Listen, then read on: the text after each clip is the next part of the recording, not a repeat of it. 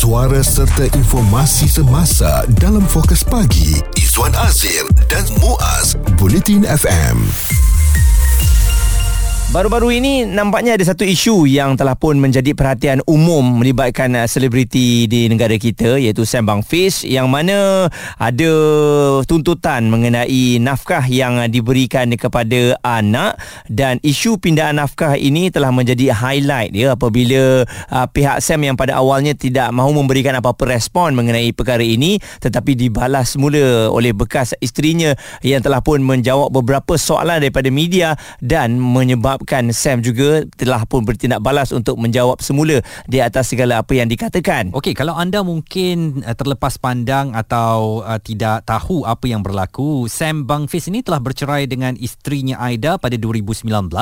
Hak penjagaan anak itu dipersetujui bersama iaitu dua minggu setiap seorang. Jadi dalam sebulan itu dua minggu untuk Sam, dua minggu lagi untuk Aida dan uh, bayaran yang dipersetujui untuk nafkah anak mereka Malik uh, sebelum ini RM1,000 sebulan uh, tetapi Aida meminta nafkah untuk Malik dinaikkan kepada RM1,300 sebulan. Sam membantah katanya kenapa perlu saya naikkan uh, jumlah um, nafkah berkenaan sedangkan saya menjaganya setiap dua minggu dengan baik uh, tetapi Aida membalas itu anak awak awak kenalah jaganya dengan sebaik mungkin dan takkanlah tambah RM300 pun awak nak berkira. Jadi perkara ini telah menimbulkan satu satu pertanyaan. Berapa sebenarnya nafkah yang perlu kita berikan kepada anak-anak kita? Should ataupun jika hubungan rumah tangga kita tidak dapat bertahan seperti yang kita idamkan. Dan kita semua uh, sedia maklum bahawa tanggungjawab nafkah anak ni terletak kepada bapa kandung. Jadi jika bapa tiada tanggungan berpindah mengikut susun uh, tertib wali lah. Mm-hmm. uh, jadi sekarang ni persoalannya kalau uh, yalah mungkin kita ada rakan-rakan ni ada pengalaman ataupun kita sendiri pemberian nafkah ni yang saya tahu kawan saya ada bagi tahu dia kata macam uh, ini perbincangan bersama. Hmm. um, kalau nak diletakkan uh, di dalam uh, maksudnya yang yang official berapa nak diberikan sebulan pun boleh. Hmm. tapi kalau nak direct uh, kita deal bersama dengan XY pun boleh juga. Maksudnya um, setiap perbelanjaan sekolah kita yang akan berikan uh, baju raya kita akan belikan. Uh, jadi tanggungjawab tu terus buatlah. Maksudnya tak ada diletakkan bulan-bulan berapa yang you kena bagi. Baik okey kita tinjau pula kepada enactment 5 tahun 1990 uh, enactment undang Undang-Undang Keluarga Islam bahagian 6 nafkah isteri, anak dan lain-lain seksyen 79 dengan persoalan bila tempoh perintah nafkah anak ini akan tamat. Jadi jika sesuatu perintah mengenai nafkah seseorang anak dinyatakan sebagai selama tempoh yang lebih singkat atau jika perintah itu dibatalkan atau suatu perintah itu dibuat untuk seorang anak perempuan yang belum berkahwin uh, jadi ada enactment yang telah ditetapkan lah ya seorang anak lelaki pula oleh sebab uh, sesuatu seperti hilang upaya dari segi otak atau jasmani tidak berkebolehan untuk menanggung nafkah dirinya sendiri. Mungkin perkara ni kalau kita baca enactment semua agak kabur eh. Kita sendiri macam tertanya-tanya berapa sebenarnya nafkah untuk anak sekiranya perceraian berlaku? Dan itulah yang kita nak ambil daripada uh, cerita Sam Bangfis ini. Uh, ada perkelahian yang terpaksa dibawa ke mahkamah uh, dirujuk ke situ untuk mengetahui berapa sebenarnya yang Sam Bangfis kena bayar kepada Aida setiap bulan untuk anak mereka Malik dan kita bawakan topik ini untuk menjadi pengajaran kepada kita bersama supaya kita dapat bersedia uh, menyediakan payung sebelum hari hujan tiba. Isu terkini dan berita semasa hanya bersama Izwan Azir dan Muaz Bulletin FM. Kita memperkatakan tentang nilai pemberian nafkah untuk anak-anak kita. Siapa yang mahu perceraian berlaku apabila kita melangkah ke gerbang perkahwinan pastilah kita mahu ianya kekal sehingga ke akhir hayat. Tetapi jika ini berlaku tanpa kehendak kita ataupun mungkin akibat sikap kita sendiri kita kena tahu berapa yang perlu kita peruntukkan setiap bulan untuk anak-anak kita jadi kita tak nak ada timbul kekeliruan uh, selepas uh, bercerai ya dan uh, berkesudahan uh, perbincangan ataupun pembalahan ini di media sosial menyebabkan semua orang tahu. Jadi oleh kerana itu kita bawakan uh, Tuan Fahmi Ramli selaku seorang peguam syar'i dan juga konsultan perundangan Islam. Uh, Tuan Fahmi mungkin dari segi nafkah yang um, sekarang ini hangat diperkatakan uh, pada awalnya kami nak tahu dululah ya berapa agaknya peruntukan yang harus uh, diberikan kepada anak-anak ni apabila berlaku penceraian. Sebenarnya kita tidak ada satu garis panduan berapa kalau berlaku perceraian tu uh, nafkah anak seorang berapa. Tidak ada macam tu. Hmm. Uh, pada kebiasaannya lah kalau kita tengok kepada secara minimum dan secara purata orang selalu bagi dekat, ataupun mahkamah perintahkan adalah sekitar 300 uh, ada yang 250 ke 300 hmm. sebulan. Okey. Tetapi kita tak boleh samakan sebab ada yang uh, berbeza dari sudut pendapatannya, dari sudut kemampuannya. Uh, tapi kalau kita nak uratakan secara uh, secara logiknya pun kita ambil lah uh, pengiraan yang kalau satu kali makan sekarang ni berapa ringgit darablah dengan uh, darab dengan tiga kali makan hmm. kemudian uh, darab dengan sebulan jadi kita mungkin boleh dapat total tu berapa uh, cuma kalau kita nak kira yang saya selalu buat kiraannya adalah uh, RM5 kali dengan 3 15 kali dengan 30 uh-huh. Mhm. sekurang-kurangnya sepatutnya lah kan RM450 hmm. untuk seorang uh, hmm. tapi yang tu bukanlah satu uh, satu kiraan yang kita kata kena semua ikut macam tu hmm. tidaklah Hmm. Dan um, kalau kita lihat kepada kes um, Sam, uh, Sam Bang Fis ini uh, yeah. tuan, uh, bagaimana ada tuntutan untuk meningkatkan nafkah kepada anak daripada bekas isteri, apakah review kepada nafkah ini boleh sentiasa berlaku ataupun ia perlu mengikut perintah mahkamah? Hmm, okay.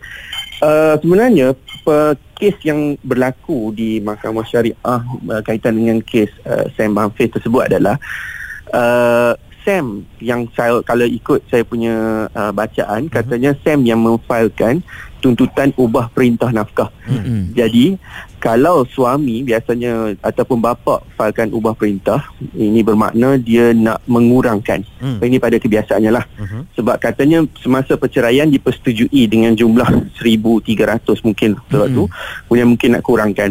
Di pihak ibu pula jika sekiranya uh, bapa mohon untuk mengurangkan ibu pun ada hak untuk menambah hmm. uh, jadi ubah perintah ni dia sentiasa boleh berubah dengan keadaan uh, matan ataupun anak tersebut mungkin hmm. anak tu masa kita rekodkan uh, sekitar umur 4 tahun 3 tahun hmm.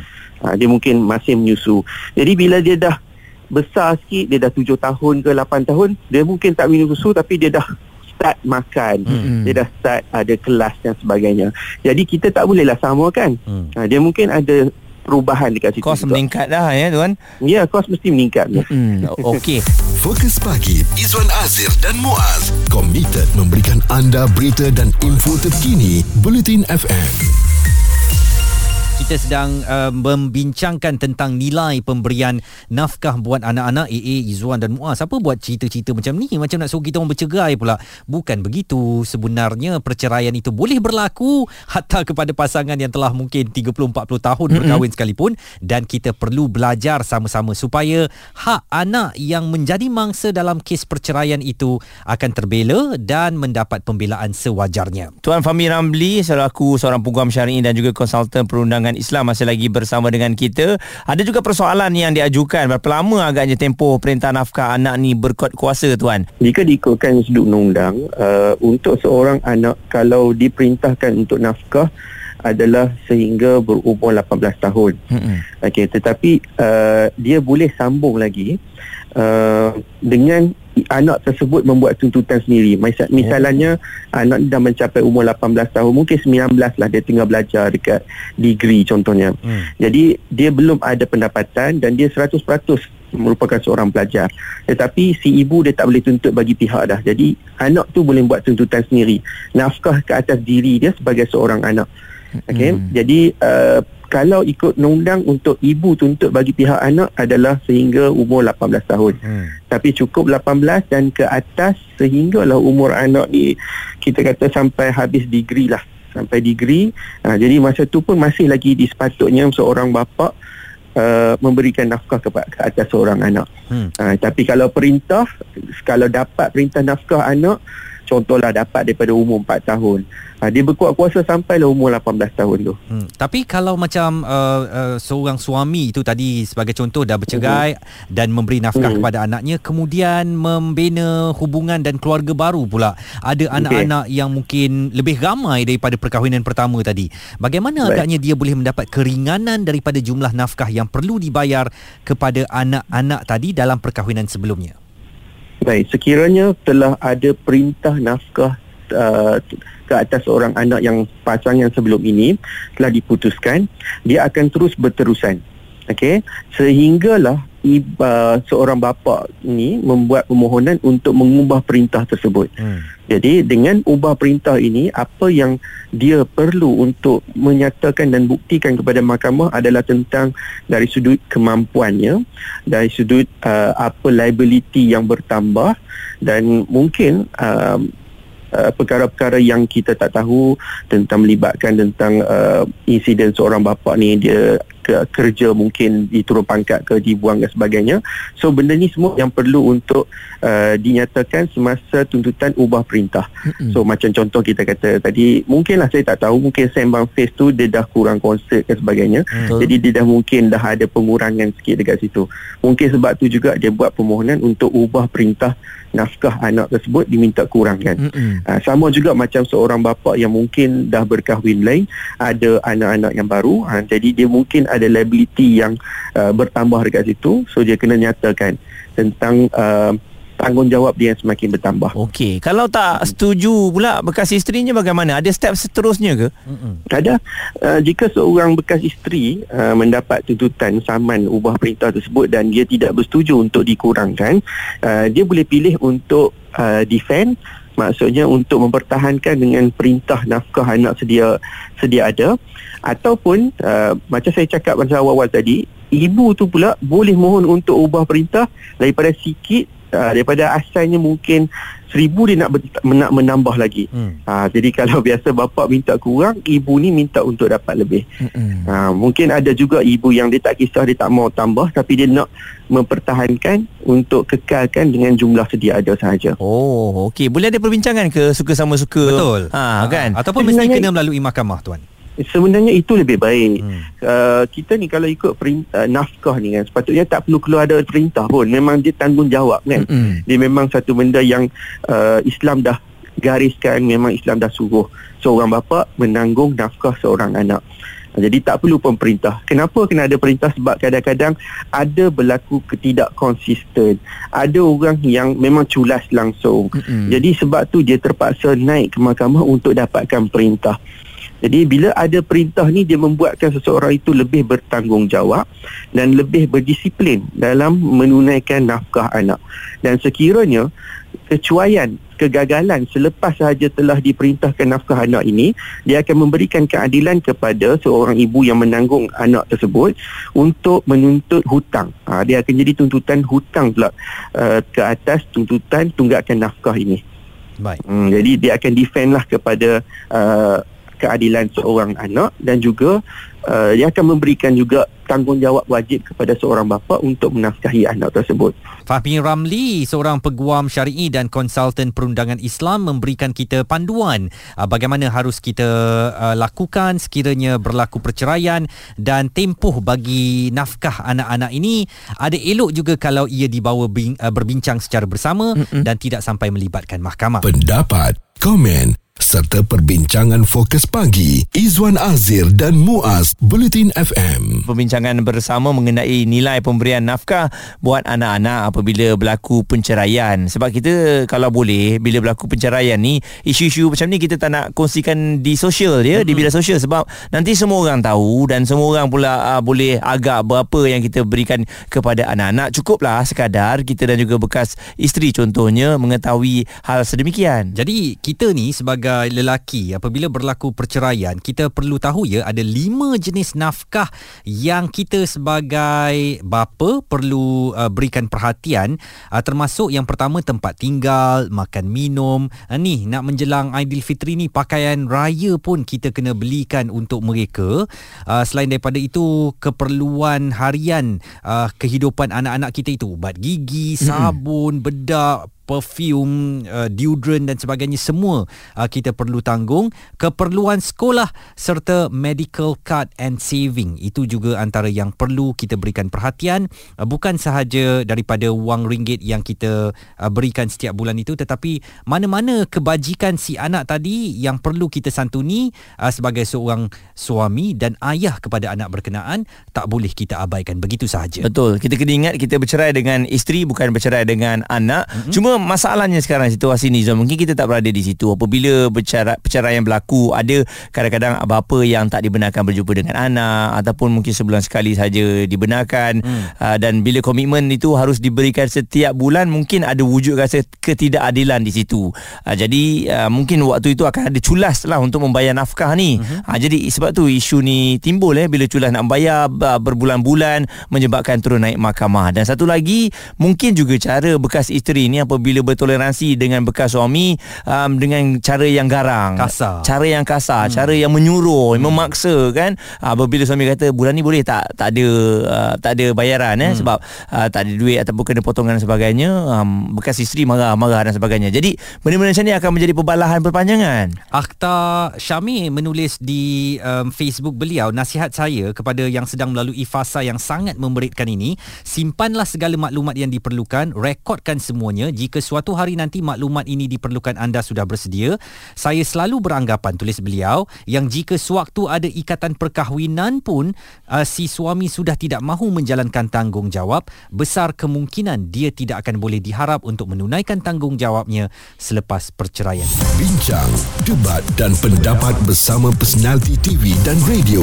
Izwan Azir dan Muaz. Fokus Pagi di Bulletin FM Hari ini kita kongsikan bersama nilai pemberian nafkah buat anak-anak. Maksudnya bukan kami, hmm. tapi perkongsian ilmu tadi Tuan Fahmi pun dah berkongsikan antara perkara yang boleh kita lakukan dan juga perkara yang tidak boleh dilakukan. Jadi ini sesi pembelajaran untuk kita bersama dan kita ada Anne bukan nama sebenar. Apa kisah anda Anne? Okay, um, so saya basically saya dah setahun bercerai. Uh-huh. So uh, to be frank memang saya tak ada problem uh, berkenaan dengan nafkah cuma baru-baru ni ada ada isu sikit di mana saya mula pertikaikan mm-hmm. uh, untuk minta increase um, nafkah untuk anak saya so anak saya seorang mm-hmm. lelaki so um, saya hantar anak saya di sekolah uh, international school um, dan nafkah yang diberikan pada saya tidak cukup pada awalnya di mana saya cuma menerima 500 So basically saya pertikaikan kenapa cuma 500 dan pihak sana tak dapat nak jelaskan 500 tu untuk apa. So saya minta dia bagi something like um, um, um, at least 500 tu untuk apa. So basically bila saya kira balik, saya calculate 500 tu just cukup untuk dia punya makan um, sebulan. I mean Mm-mm. kurang cukup lah basically okay. Mm. And then uh, saya pertikaikan macam mana dengan school, macam mana dengan tempat tinggal because anak saya memang 100% tinggal dengan saya. Mm-hmm. Dan uh, dan juga saya pertikaikan juga macam mana pula dengan dia punya insurans, um, makan pakai pakaian, So pihak belah sana pertikaikan dengan saya dengan cara um, uh, habis uh, takkanlah pihak ibu tak keluarkan duit langsung. Mm-mm. Habis tu kerja untuk apa? Okay. Dan saya pertikaikan kembali ini berkenaan dengan Islam. Nafkah tu tanggungjawab pihak bapa di mana bapa kena sediakan tempat tinggal, uh, pakaian, bukan bukan sekadar makanan sebab tak bukan sekadar li, makanan. Sebab Mm-mm. tadi saya dengar ada encik tu berkata di mana uh, 450 tu kena kira sebulan makan berapa. Tapi saya rasa itu tak adil. Mm. Sebab tempat tinggal juga salah satu keperluan yang penting untuk anak dan juga pakaian. Dan bila saya pertikaikan benda ni pada pihak belah sana lelaki saya rasa macam a bit ego dia akan pertikaikan okey buat benda ni mahkamah. Bagi saya saya tak ada masa untuk mahkamah sebab saya saya kerja saya sangat-sangat sibuk. Mm-hmm. So bagi saya saya cuba kurangkan benda ni untuk turun naik mahkamah sebab saya tak nak proses ni makan masa dan akan um, akan create another problem lagi. Okay. Mm. So um, bila saya pertikaikan benda ni dan saya ambil pendekatan dan saya tak mencapai kata sepakat, saya ambil pendekatan okey tak apa saya just tutup mulut sebab bagi saya saya tak guna bertengkar dengan orang yang tak bijak.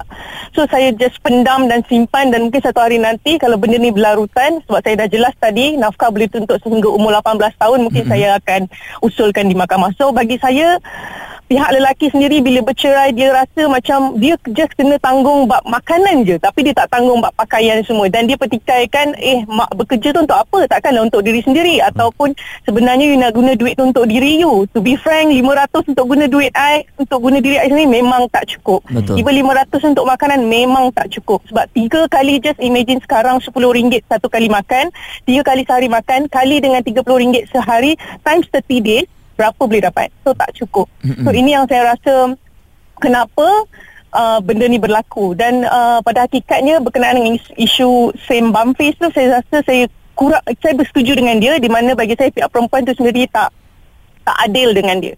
Di mana dia cuma minta dalam masa 2 minggu 1300, 2 minggu dijaga dan saya rasa Sam buat perkara yang betul. Hmm. Tapi kalau Sam kalau 1300 tu dalam tempoh sebulan saya rasa itu memang cukup lebih daripada memadai bagi okay. saya. N bukan nama sebenar uh, berkongsi luahan hati beliau dan um, satu pandangan yang uh, kita dapatkan dari sisi wanita bagaimana kepayahan untuk membesarkan anak ini uh, dalam jagaannya. Okey, kita harapkan ada perbincangan bersama dan harus dilihat juga oleh kerana pembelanjaan yang uh, telah semakin meningkat dan uh, suami tolong jangan lari daripada tanggungjawab anda. InsyaAllah kita bincang bersama uh, kerana tanggungjawab yang anda lari tu nanti dia akan datang kejar balik kepada anda juga eh eh. Betul. Dan dunia ini bukanlah selama-lamanya esok di akhirat sana akan dipersoalkan juga. Awak tahu buat anak saja tapi bila suruh jaga anak lari ke sana ke sini. Suara komuniti anda. Fokus pagi. Izwan Azir dan Muaz. Bulletin FM